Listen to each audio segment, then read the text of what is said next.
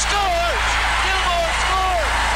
With 103 left. Off the glass and left corner to Iginla. Iginla to the left circle. Passing to Yell. A shot. Save made by Yell. Iginla's rebound. Another shot. They score! The Flames win it! Yeah, baby! They score!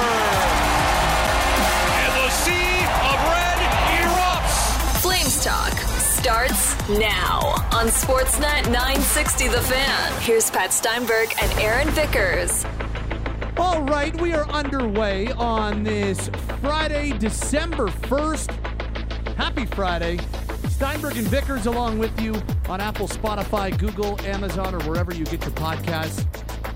And let's welcome everyone to the Sports Drive brought to you by Calgary Lock and Safe. This Christmas, give the gift of security with smart locks and safes. Visit CalgaryLockandSafe.com. Hello, Vix. Buddy, what's shaking? Much. Been a busy uh, 24, 48 hours. That's for A little sure. bit, a little bit. Lots to talk about. Good for us. Um, it was that was a busy Thursday show. Remember all that prep we did, I, I do. I and then am so glad I deleted it all because it's lit it on not relevant anymore. Except for it still is. So, huzzah! Well, let's talk about Oliver Kylington because that was pretty neat to see him on the ice on Friday. That's another interesting piece of news, and I was not expecting that. No. I'll tell you that much. I don't think anybody was expecting to see Oliver Kylington be kind of one of the leading pieces of news when we got things going on this Friday. And yet there he was at Max Bell skating. And I'll, I'll, I'll say this first of all, it was super neat to see that. It was awesome to see him uh, and and see those images of him skating. We were at the dome when we first saw it, and then a few minutes later, everybody who went and skated at Max Bell, there was only a small group of people who went over there of the the regulars like Heavy uh, optional. Dylan Dubé, Walker Duehr. Dubé takes every skate, doesn't matter what it is. Um, Walker Duehr, Dylan Dubé, Ilya Solovyov, who was called up. Uh, Rooney and Pelche skated. They've been skating for the last week or so. And Oliver Kylington led the way, walked right by us into the Flames dressing room. And it was just cool to see Oliver with a big smile on his face, said hi to us. And it was just, it was neat to see him because we haven't seen him at the dome in gear in that type of environment in about 18 months. It was just it was super neat to see him and I just had a big smile on on, on my face cuz you know the type of battle that he's been in and and I know that we don't get into specifics and nor will we, but he's been in a battle and and it's been a really rough little stretch for him. Long stretch. And just to see him back with a Flames logo on a practice jersey, talking with teammates, carrying a stick on his shoulders. It's like good for him. And and we'll get into some of the specifics on what it means in a second. But that was just a really uh, neat, smile-inducing thing on a Friday. Absolutely. And uh, you see him take his first twirl on the ice at Max Bell on Friday, as you mentioned. But Flames TV managed to catch him coming off the bus because the players got dressed at the dome, bust over to Max Bell, and he walks by the camera, flashes a little smile, a little wink. You could see the twinkle in his eye.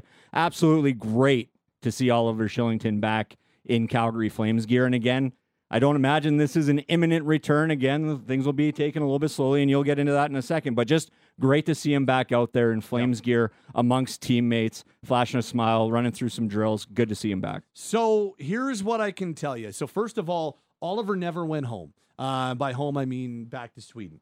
Um, Oliver's been in Calgary this whole time. So he came over here right before the start of training camp, went through some of the um, went through some of the the preseason stuff, you know, the promo stuff, did some videos, took the pictures with his jersey on, all that type of stuff.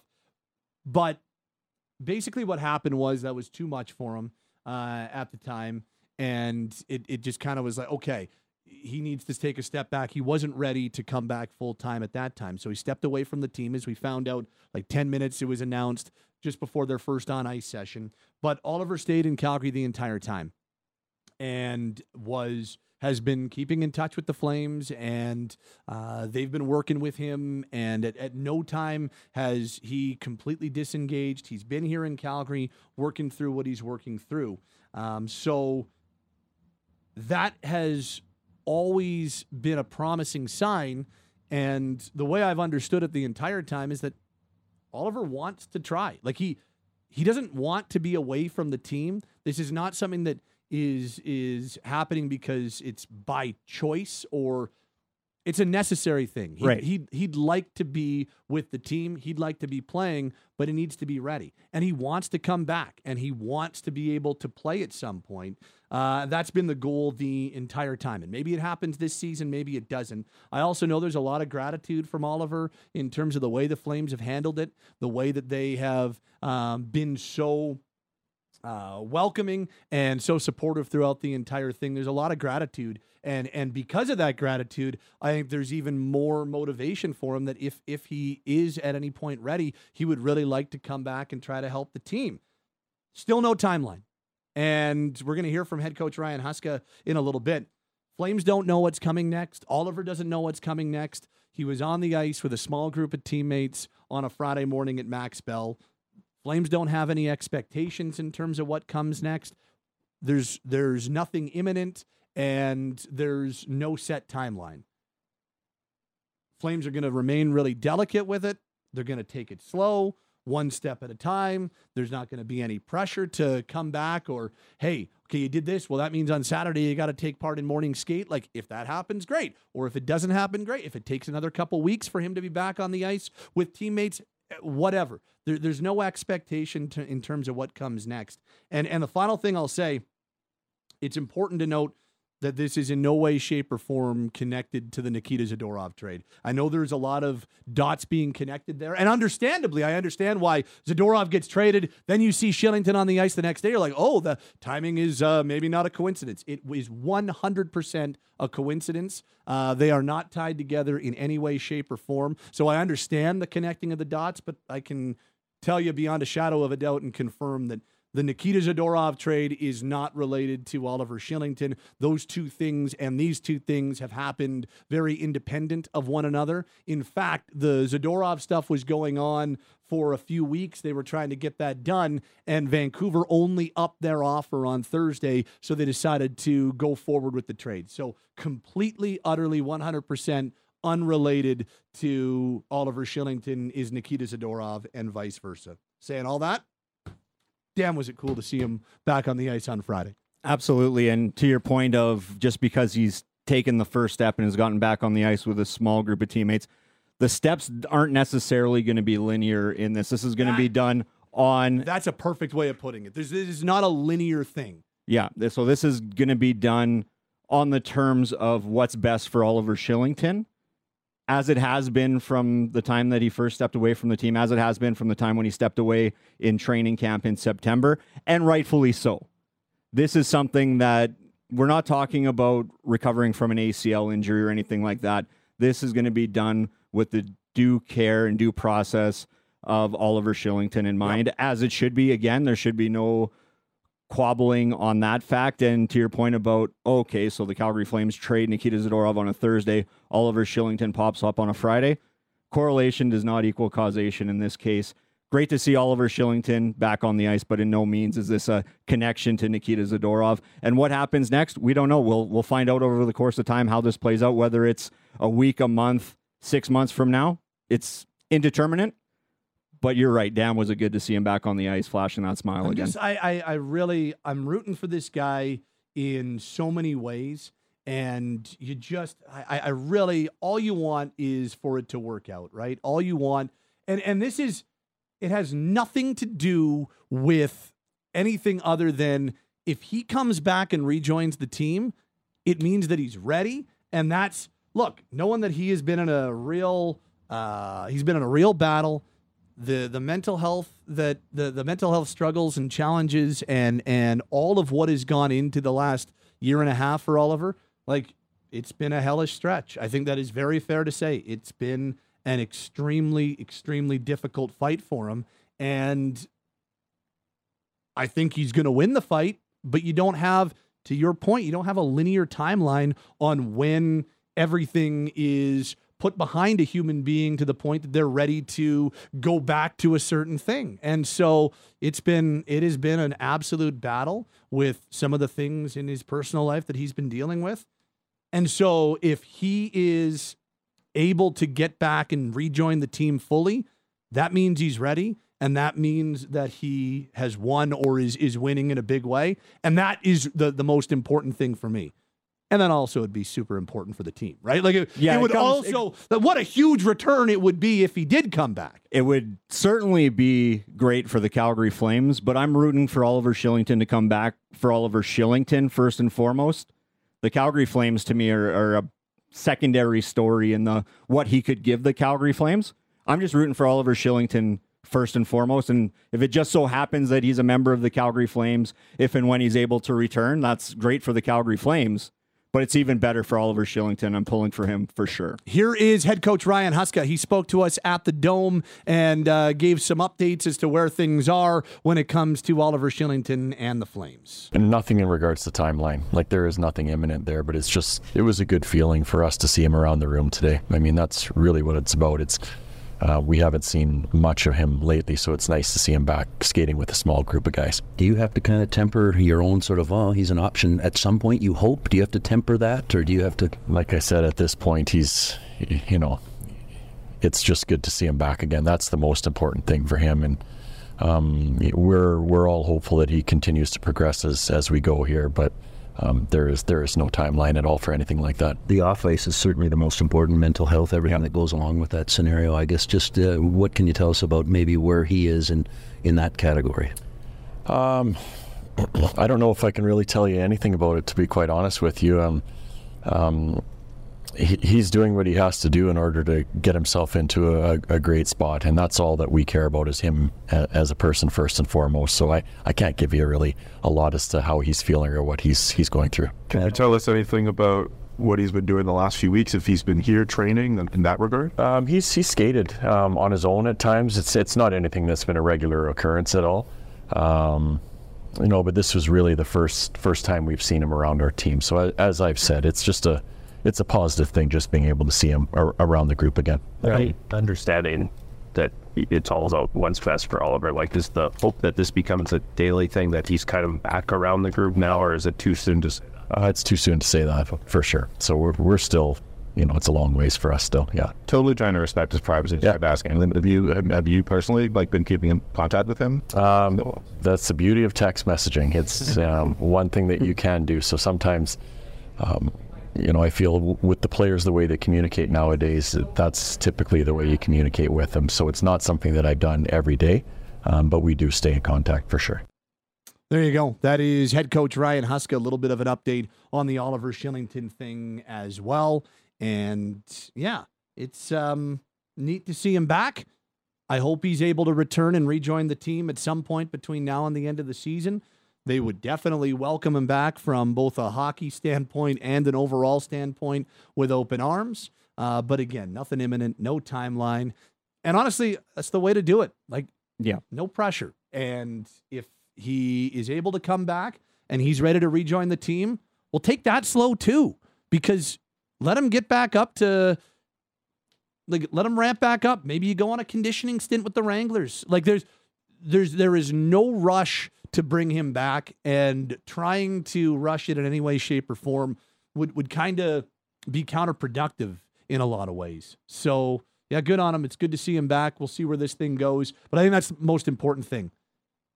No pressure, see where it goes. Don't know what the next steps are, and no expectations for what those next steps are. yeah, you don't be this patient for this long, and credit to the Flames and Oliver Kylington in this sort of process, but you don't rush him back into NHL game action after you've been so deliberate in being patient and, and allowing him to take the steps that he needs to take. But again, just I understand the excitement from you, me, Flames fans, the organization as a whole in seeing him back on the ice today in practice because again, that smile and that wink of his coming off of the bus, it just kind of warms your heart, and you, it's hard, it's impossible not to Yeah. root for him in what he's been battling with his mental health issues. Uh, let's dive in on the text line for a second at 960 960. This says if Oliver never plays another game, I'll still support the hell out of him. Hope that being in Calgary's given him all the support he needs and that he starts to feel better. Uh, positive vibes for Oliver Kylington. I like that. Uh, this reads from Mick. Don't know who I'm cheering for more, Matthew Phillips or Oliver Kylington. Both very high skilled, good guys. Yeah, it's tough not to root for Oliver as well. Like I, I just I remember he came in uh, at some point in the 21-22 season and and sat down and it it had been when he had kind of really for the longest time we were like, okay, is is Oliver going to be a full time NHLer? Is it going to be something that gets figured out? Well, didn't his contract, entry level contract, slide like two or three times while he was in the AHL as well because he made the jump Yeah, directly yeah. to pro hockey? He was playing in North the American League at Yeah. 18, which doesn't happen because you're not allowed if you're a CHL player. But Right. because he came over from Sweden, he was. And I just remember him sitting down and, and talking about, you know, his journey and, and how he'd grown and, you know, just all of what had gone into him finally hitting it so that, hey, this is the league that I belong in. Not, yeah, he could be and shows flashes like he had clearly, this was where he belonged. Him and Chris Tanev were one of the top two pairings on the Flames that year and were a huge reason why they ended up winning the Western Conference or winning the Pacific Division rather that year. So um, yeah, it uh, it's it's he's a really easy guy to cheer for, knowing how the story's gone, knowing him as a guy. It's just it's it's cool to see. Um, and uh, there's one other um, there was one other text I wanted to read, then I lost it. So. Uh, hey, I'm just happy. Oh, and John in High Plains says any connection between Zadorov out and Kylington back on the ice. As I said, there's Nope. zero connection there. Um, oh, and this one says how rusty will Oliver be if and when he does return? He's got to be extremely rusty, not playing at the NHL pace for so long. That's why I said if that does end up happening, even taking it slow there. Like if he's ready to return and throw himself full back in, awesome, great, support him, and and that's really good news on all fronts. And also, there's no reason to rush that. Like let him ramp back up at a gradual pace too. Absolutely. Again, this isn't going to be something where just because he's back in practice, he's been practicing for a week or two weeks or whatever the timeline happens to be. He's still been out of the NHL for a set period of time, and jumping back into the pace of play in the NHL isn't something that's just going to happen with a snap of a finger. So just as you've been patient with him off the ice, you're as patient with him on the ice because it's not going to be. It's not flip flipping a light switch and all of a sudden you're skating at 100% No, in the sometimes NHL. two so- steps, one back, one step, two back, three sideways. Like it's a it, it again, is- that's not going to be linear, as as, we talked about No. on the uh, you know his path to coming back to the Calgary Flames. Well, his path to coming back to the on ice and being the player that we saw him when we last saw him playing in the NHL for the Calgary Flames, it's going to take time. Uh, okay. Good stuff on the text line 960 960. Steinberg Vickers along with you. This hour of Flames Talk is underway. And let's go inside hockey on a Friday for Calgary Co op. It's that time to stock up for the celebrations that matter with ingredients that help make memories. Visit Calgary Co op where life's in store. And we're going inside hockey, and I'm asking a um, rather rhetorical question Who is this Flames team? Ooh. And I ask that because on what planet did the Flames just win a third consecutive overtime game? In what world, what alternate parallel universe are we living in where the Flames are three for three on the positive side in games that have been decided in three on three overtime? How dare they?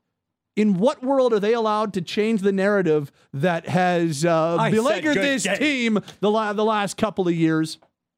I say that, of course, tongue in cheek but they just won another overtime game. Like shootouts be damned. Don't get there.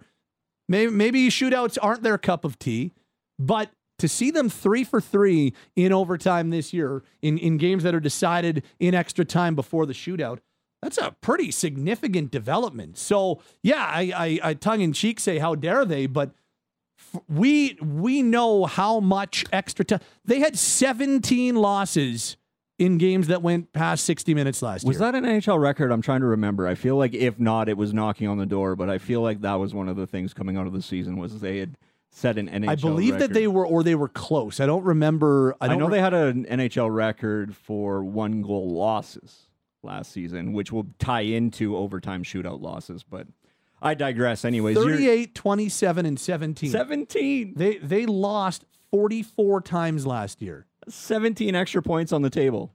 Tell me that wouldn't have been helpful down the stretch last year as they were trying to catch the Winnipeg Jets. Yeah. Um, no kidding. Remember how everybody was like, "Oh, Montreal only made the playoffs in 2021 because of all those extra points," and the Flames were like, a couple years later, like, "Hey, Hold my beer." hold our beer." uh, but Good on them. Yeah, absolutely. You like to see it. And hey, a little practice goes a long way. that Maybe. Um, Was that a drive-by? It is definitely, but still, might be right. This team is going to be on a, in a lot of close games. Like this team is going to be on the razor's edge mm-hmm. in, in when it comes to the margins of games all year. And part of what I think we saw in the month of November is the Flames leaning into the fact that they're a by committee team that's going to have to win close games, and they have bought into the fact they got to stick with their plan and stick with the way they're playing in games where maybe they do allow a couple of goals to a more high powered team. And maybe that more high powered team gets a little uh, complacent once they get up a couple of goals. And by them sticking with their game, they can catch some teams by surprise.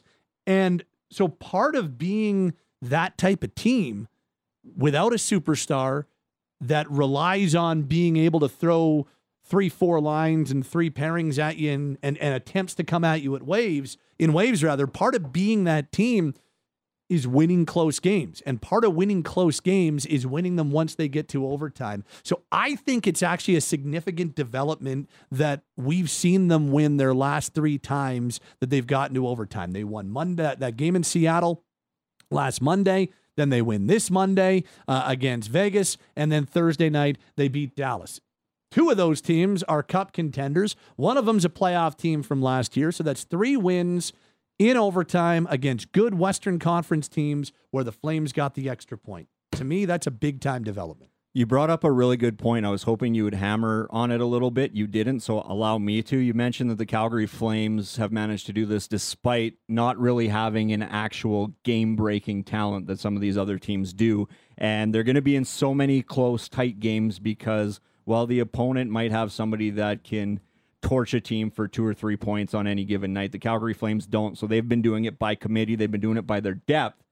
So the fact that they can start churning out some overtime wins, some extra time wins with that depth. And if you go back to Thursday night, it just so happened to be the combination of Jonathan Huberdeau and Nazem Kadri combining for that game winning goal in overtime. You need to cash in those bonus points. We learned that last season. We know how important it is. But the by nature of them going to be in so many close games because of the fact that they're going to have to do everything by committee from here on out based on the depth that they have, but not overall high end talent. It's great to see that they're finding ways to win in those three on three situations because, man, was that ever one of the major talking points from a season ago when they missed the playoffs.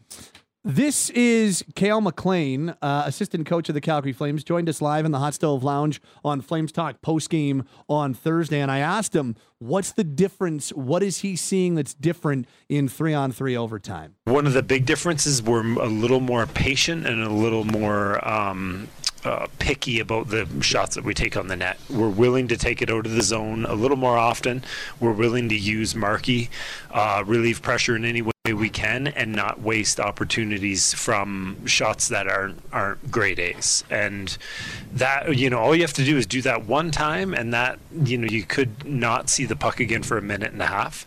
So just having the discipline to hang on to a puck, turn it back wait, maybe get a, a, fresh body on the ice and build your attack again, I think makes a big difference. And our guys are making better decisions there.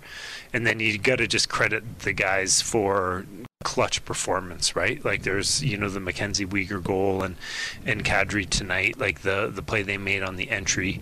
So you know, can't dismiss the fact they're just making good plays, but I think their their thought process is a little more uh, wise for the situation. So that is Cail MacLean, head coach of the Flames, uh, not head coach of the Flames, assistant coach of the Flames, um, and and talking about how they really have actively gone about strategizing differently at three on three. And, you know, the quote unquote drive by that you just threw out there, I, I think practicing does play a part in that. You want to strategize on something. I, I think there's always something to be said of putting that strategy into practice without the the live reps. Like the practice, I, I think makes a big part of it. Absolutely. And it's one thing to develop that game plan, as you mentioned, but if you're not getting reps on it, game plans can quickly be thrown out the window, especially if you look at the situation last season where it was loss after loss after loss as soon as the game went beyond 60 minutes. So you almost panic a little bit when you get into certain situations. And Cail MacLean said it in that interview. The Calgary Flames have been willing to be more selective, willing to wait for those grade A chances, have shown a lot more discipline this year than last year in terms of their shot selection, which has been absolutely key in overtime. You can't be throwing a 65 footer wide of the goal in overtime to turn the puck back up the other way for a two on one. The Calgary Flames have been a lot more patient. They've been a lot more disciplined, a lot more selective. And that comes with not just developing the game plan of, okay, keep the puck on your stick unless you have something you truly believe you can score on, but also going out and practicing that really reinforces the fact that this is our game plan. This is how we're going to execute it in practice, and this is how we want to you to execute it in games. I uh, went a little deeper, chatted with Noah Hanifin uh, down at the Dome on Friday morning about just that. Uh, he's one of the defensemen that goes out there. It's kind of Hanifin, Anderson, Weegar all get significant overtime reps for them at three on three. Went into it a little bit more with Noah Hanifin on uh, all of a sudden, this team is a whole lot more successful come three on three overtime. I just wanted to ask you about overtime success because we know that it was something that, that wasn't there the way you wanted last year. What what have you been seeing with your group when you get to extra time? I think we're just kind of strategizing a little bit more. Like you know, I think uh, in the past we kind of just went out, just played three on three, and, and see what happens. And I think this year we're kind of uh, we have some ideas of what we want to do. You know, stretch out, like get one guy high, one guy low um, and just hold on to the puck. I think that's the biggest thing in three on three is this possession and, and not you know rushing plays. If you have to turn back and, and go back and regroup, you know I think that's what the, what uh, teams who have success in overtime do. So I think that's uh, led to it. I know we uh, we had Cail MacLean on our post game show last night, and he kind of said the same thing. The group's doing a whole lot of a better job of shot selection and taking the puck out when maybe there's not a great look. How important is that? Yeah, it's huge. I mean, I think that's uh, that's kind of how you, you you get odd mans in overtime too. I mean, I know defending you know, when the other team has the puck, it sucks when they bring it back, and then they're, you know, they, they're, they're trying to look for two on ones and, and odd man rushes and get bad changes. And you know, you even look at Naz's goal last night. He brings it back, uses Markey, and then kind of catches them and creates a chance. So I think that's, uh, yeah, that's been great to see. How important is confidence when you're playing in overtime? Now that you've had a few of them go, like how important is that to know that okay, we can do this? Yeah, I think it's huge. I mean, I think it's it's like anything. I think you know, special teams or just getting a few wins. I think when you start to have success, you believe every time you go in that you know you can you can win, get the job done, and and uh, it's been huge. I mean, those are always big points. If even not to bring up last year, but you look at last year, just falling a little bit short. You know, those points add up and matter at the end of the year. So it's it's huge. Well, and and and knowing that you know, there's been a lot of guys who've talked about how there's going to be a by committee group and there's going to be a lot of close games. The ability to get that extra point it's going to be huge in the in the long run, isn't it? Absolutely, it's going to be massive, and uh, you know, I think it's it's a good thing. I think we're, we're real comfortable in those close games now, and and uh, it's nice to see some of those comebacks, the resiliency, not giving up, and um, that's just the way our team is built. And I think it's you know we're having a lot of fun, we're buying, and everybody's contributing in their own ways. I think that's what's leading to that uh, that confidence that we can get the job done. From a personnel standpoint, you take a look at your blue line. You got a lot of mobile defensemen. How how important or how much of an advantage can that be, knowing there's three or four guys you can throw out there in that spot in three on three? Yeah, it's awesome. You know, you want to be able to, to lean on a few guys, especially in overtime, and you never know how it's going to go. Sometimes you get caught out there for a little long, and um, but the best way to do is just to run through guys quick and get fresh legs out there and, and get a lot of pace. So, um, yeah, it, it's awesome. And I think that's uh, been a big reason you know we've had some success. Final question, just with, with the month of November and, and how much success you had, and, and also being able to have some overtime success. Just how, how does that add to the overall feeling and, and good vibes inside that room? Yeah, the vibes are the vibes are definitely good right now, and we're confident. Obviously, we went through that, that tough stretch, and um, I think just the, the way we bounced back and um, you know, I think we're just playing as a team now. We're having fun. We're, we're, playing together. We kind of know what our identity is now, and I think that's a huge thing. And, and uh, you know, we just got to keep building. You know, we're, we're heading in the right direction, and there's still things we can get better at. But I think you know that'll happen. There's Noah Hanifin. Chatted with him a little earlier on Friday.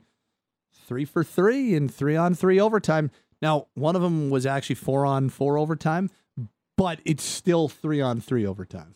I mean, it was four on It three counts- overtime to start. It counts as a three on three overtime goal, even though that game, like when you go look at the the the goals by period, it still counts as an overtime goal, and we call it three on three overtime. But yes, that game Monday against Vegas never got to three on three because it started with a four on three power play with no whistle once uh, the player came out of the penalty box. So then it stayed four on four until Weegar scored with less than five seconds to go. It was a little bit of a throwback there back to when they used to do four on four overtime. I got to say. Yeah. I'm old enough to remember that. Also, uh, Hanifin says vibes are good. Weegar goes a little bit further. Mackenzie Weegar just a little bit further. Yeah, absolutely. The vibes are immaculate for sure, Tank. So uh, immaculate vibes, good vibes. It's been a good month for the Flames, and overtime's been a part of that. Somebody's got to put that on a T-shirt. There's a marketing opportunity here that we are missing, Patrick.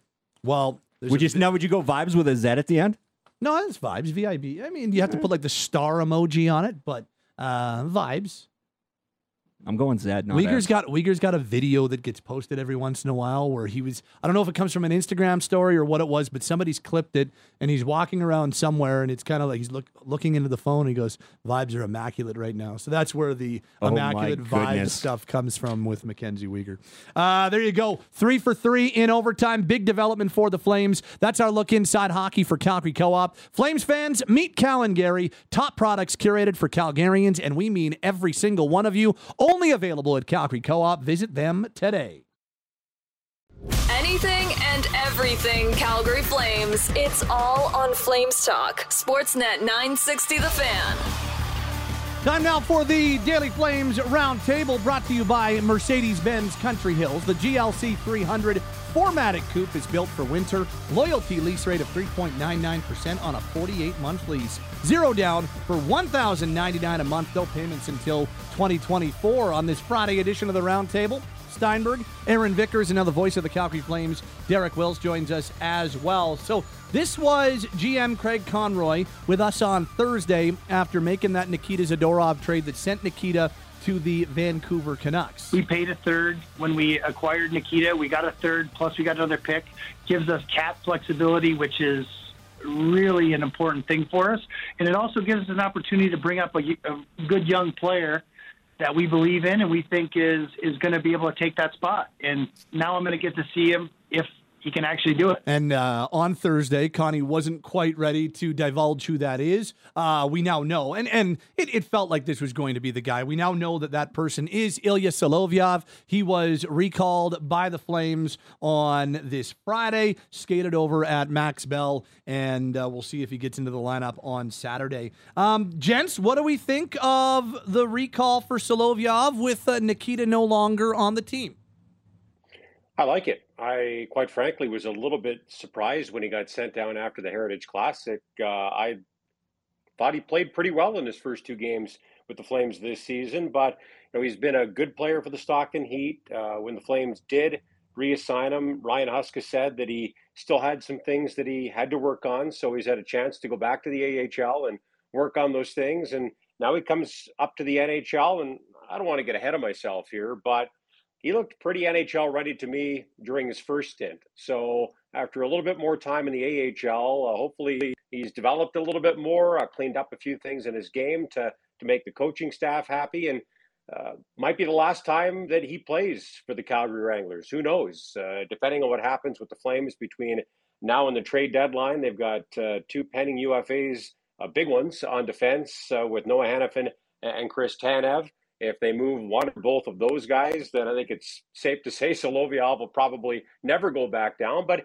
even if they don't move either of those guys, I think there's a chance that he stays up and becomes an NHL regular uh, at this point in his career. So I'm excited to see him again. He's got good size, skates pretty well, plays with a little bit of edge.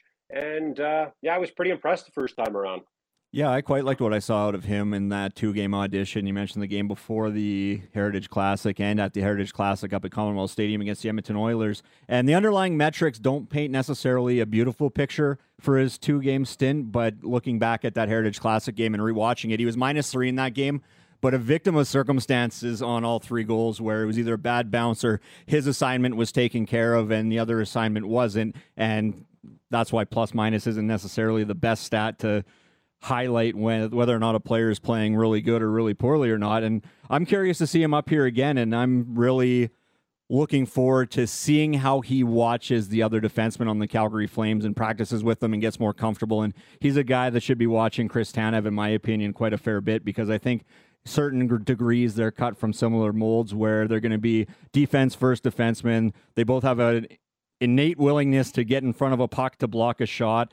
And this is an opportunity now for Ilya Solovyov, as you mentioned, Wilsey, to prove that he's a full time NHLer and that he's put the AHL career in the rearview mirror.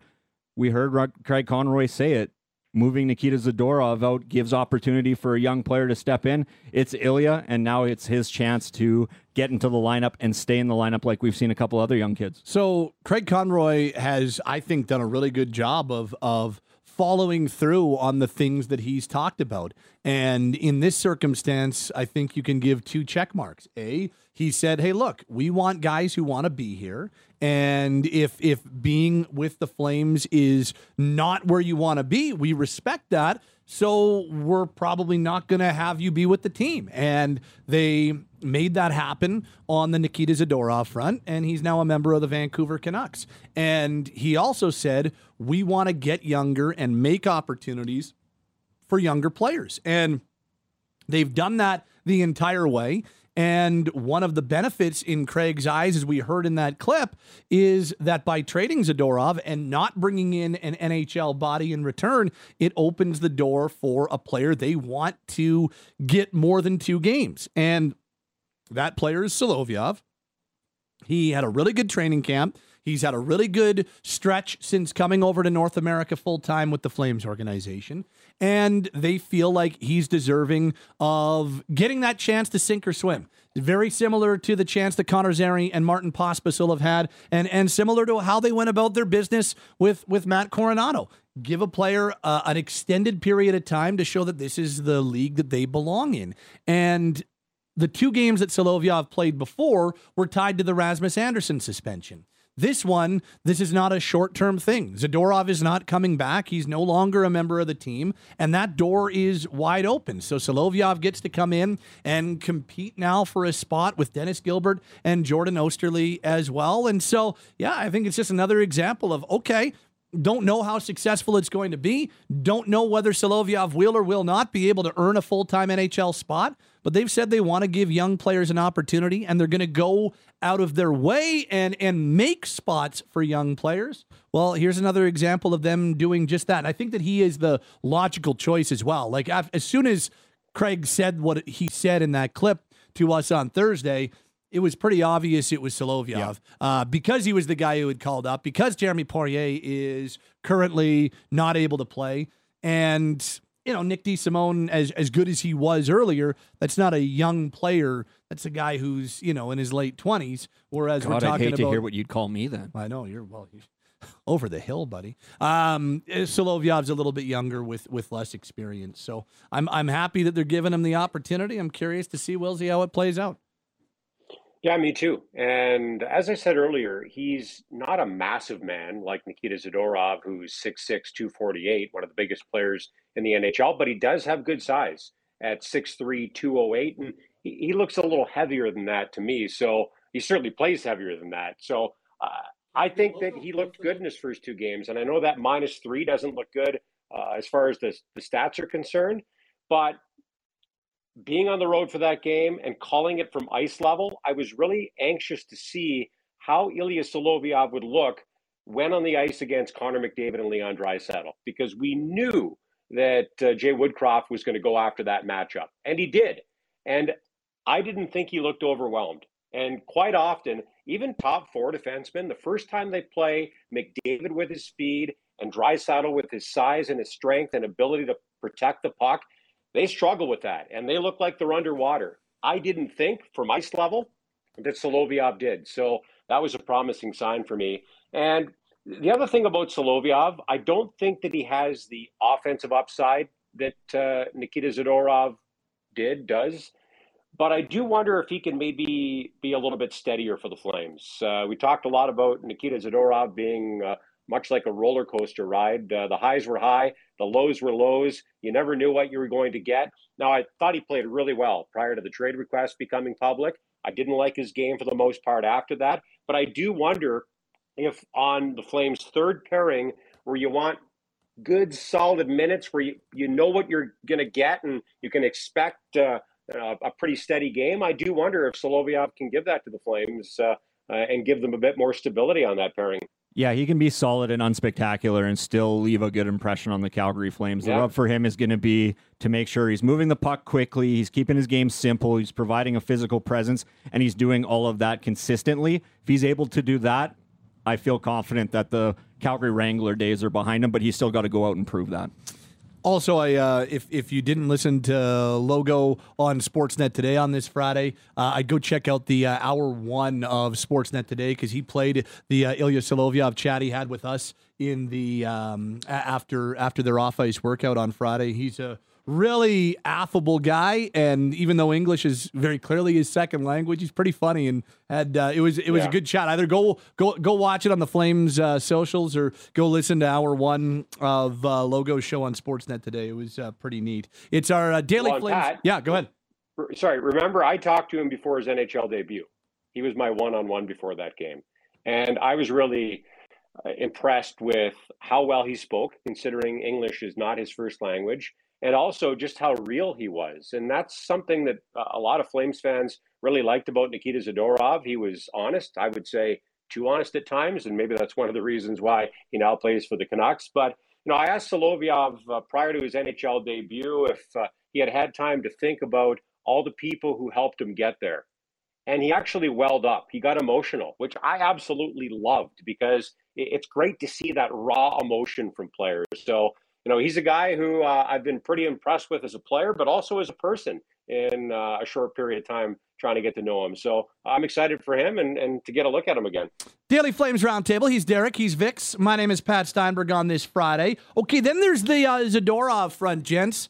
He is still in Calgary. I, I've seen some shots on socials of him still being here. The reason being, Canucks did not practice on Friday. Today's a strict travel day for them, so they didn't do practice, then fly. They're only flying after their Vegas loss on Thursday. Canucks are in here on Saturday, so Zadorov won't get with his new teammates until Saturday's morning skate at 11:30 Calgary time and then he plays his first game with the Canucks against the Flames on Saturday night. Um, just how strange is this going to be uh, whether it's Saturday over or overall how strange is it going to be seeing Nikita in a Canucks uniform? Uh, it'll be a little bit strange. I mean, not like Mark Giordano in a Kraken jersey or Johnny Gaudreau in a Blue Jackets jersey or Matthew Tkachuk in a Panthers jersey, but you know we've uh, watched him play for two plus seasons, so it'll be a little bit strange. I think the the strangest thing will be just a quick turnaround. Right, he, gets traded yesterday, uh, and then makes his Canucks debut versus the Flames tomorrow. So. Uh, not a lot of time to process and, and wrap your head around the fact that he's gone from one Pacific team to another. So that'll be a little bit strange, but uh, I'm sure tomorrow's going to be a whirlwind for Nikita because uh, the Canucks don't play uh, the same way the Flames do. Uh, he doesn't the coaches or the players or the system or the style. So or, or his partner. We'll have to wait and see who he's paired up with. So I'm sure there's going to be a lot of video work for Nikita Zadorov, although maybe not too much because they probably won't won't want to overwhelm him with too much information before he makes his Canucks debut. But you know, he gets uh, at least one skate in before playing for his new team against his old team, and I'm anxious to see him at Scotiabank Saddledome. I'm sure, in a way, as hard as it was to leave uh, the Flames and, and his teammates, he's also excited because the spotlight's shone pretty brightly on him on a couple of occasions this season.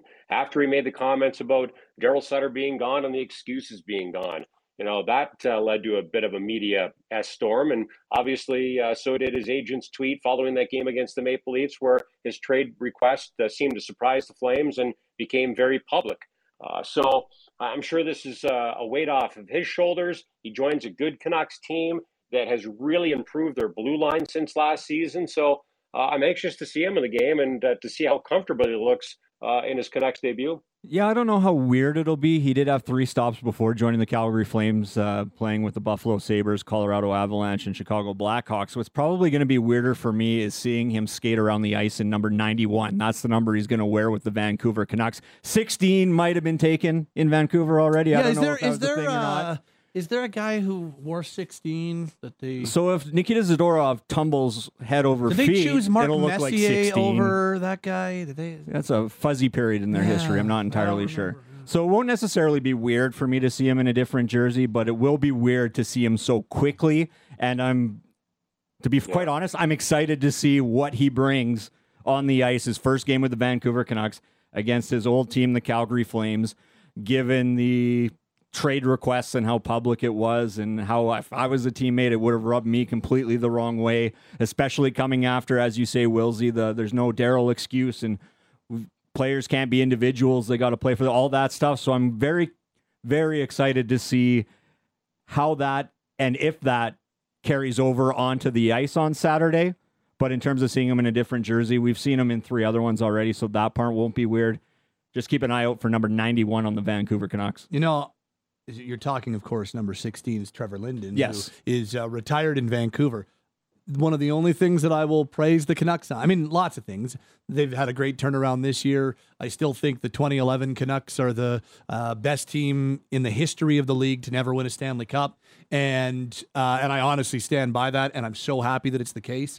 Uh, but also, uh, I believe it was Mike Keenan who was the general manager at the time. Uh, as as much as he may have bungled things on choosing Messier over Linden, that Linden trade was an absolute failure for the Islanders and a home run for the Canucks. They got Brian McCabe and Todd Bertuzzi in that trade for Trevor Linden. Not a bad piece so of that, work. that ended up working all, out all right. Anyway, enough of uh, the, the Sat and, and uh, Reach can talk about that on Canuck Central over on 650. I'll go back to the weirdness of Zadorov being on the other team. Uh, yeah, it's going to be strange. And I, guys, I can't remember something quite like this on on the other side. I feel like there's been uh, the, there was the Cammalleri one where he got pulled from the game Mid-game, yeah. mid game and then got to Calgary the next day. That was kind of strange where he was playing and then got dealt.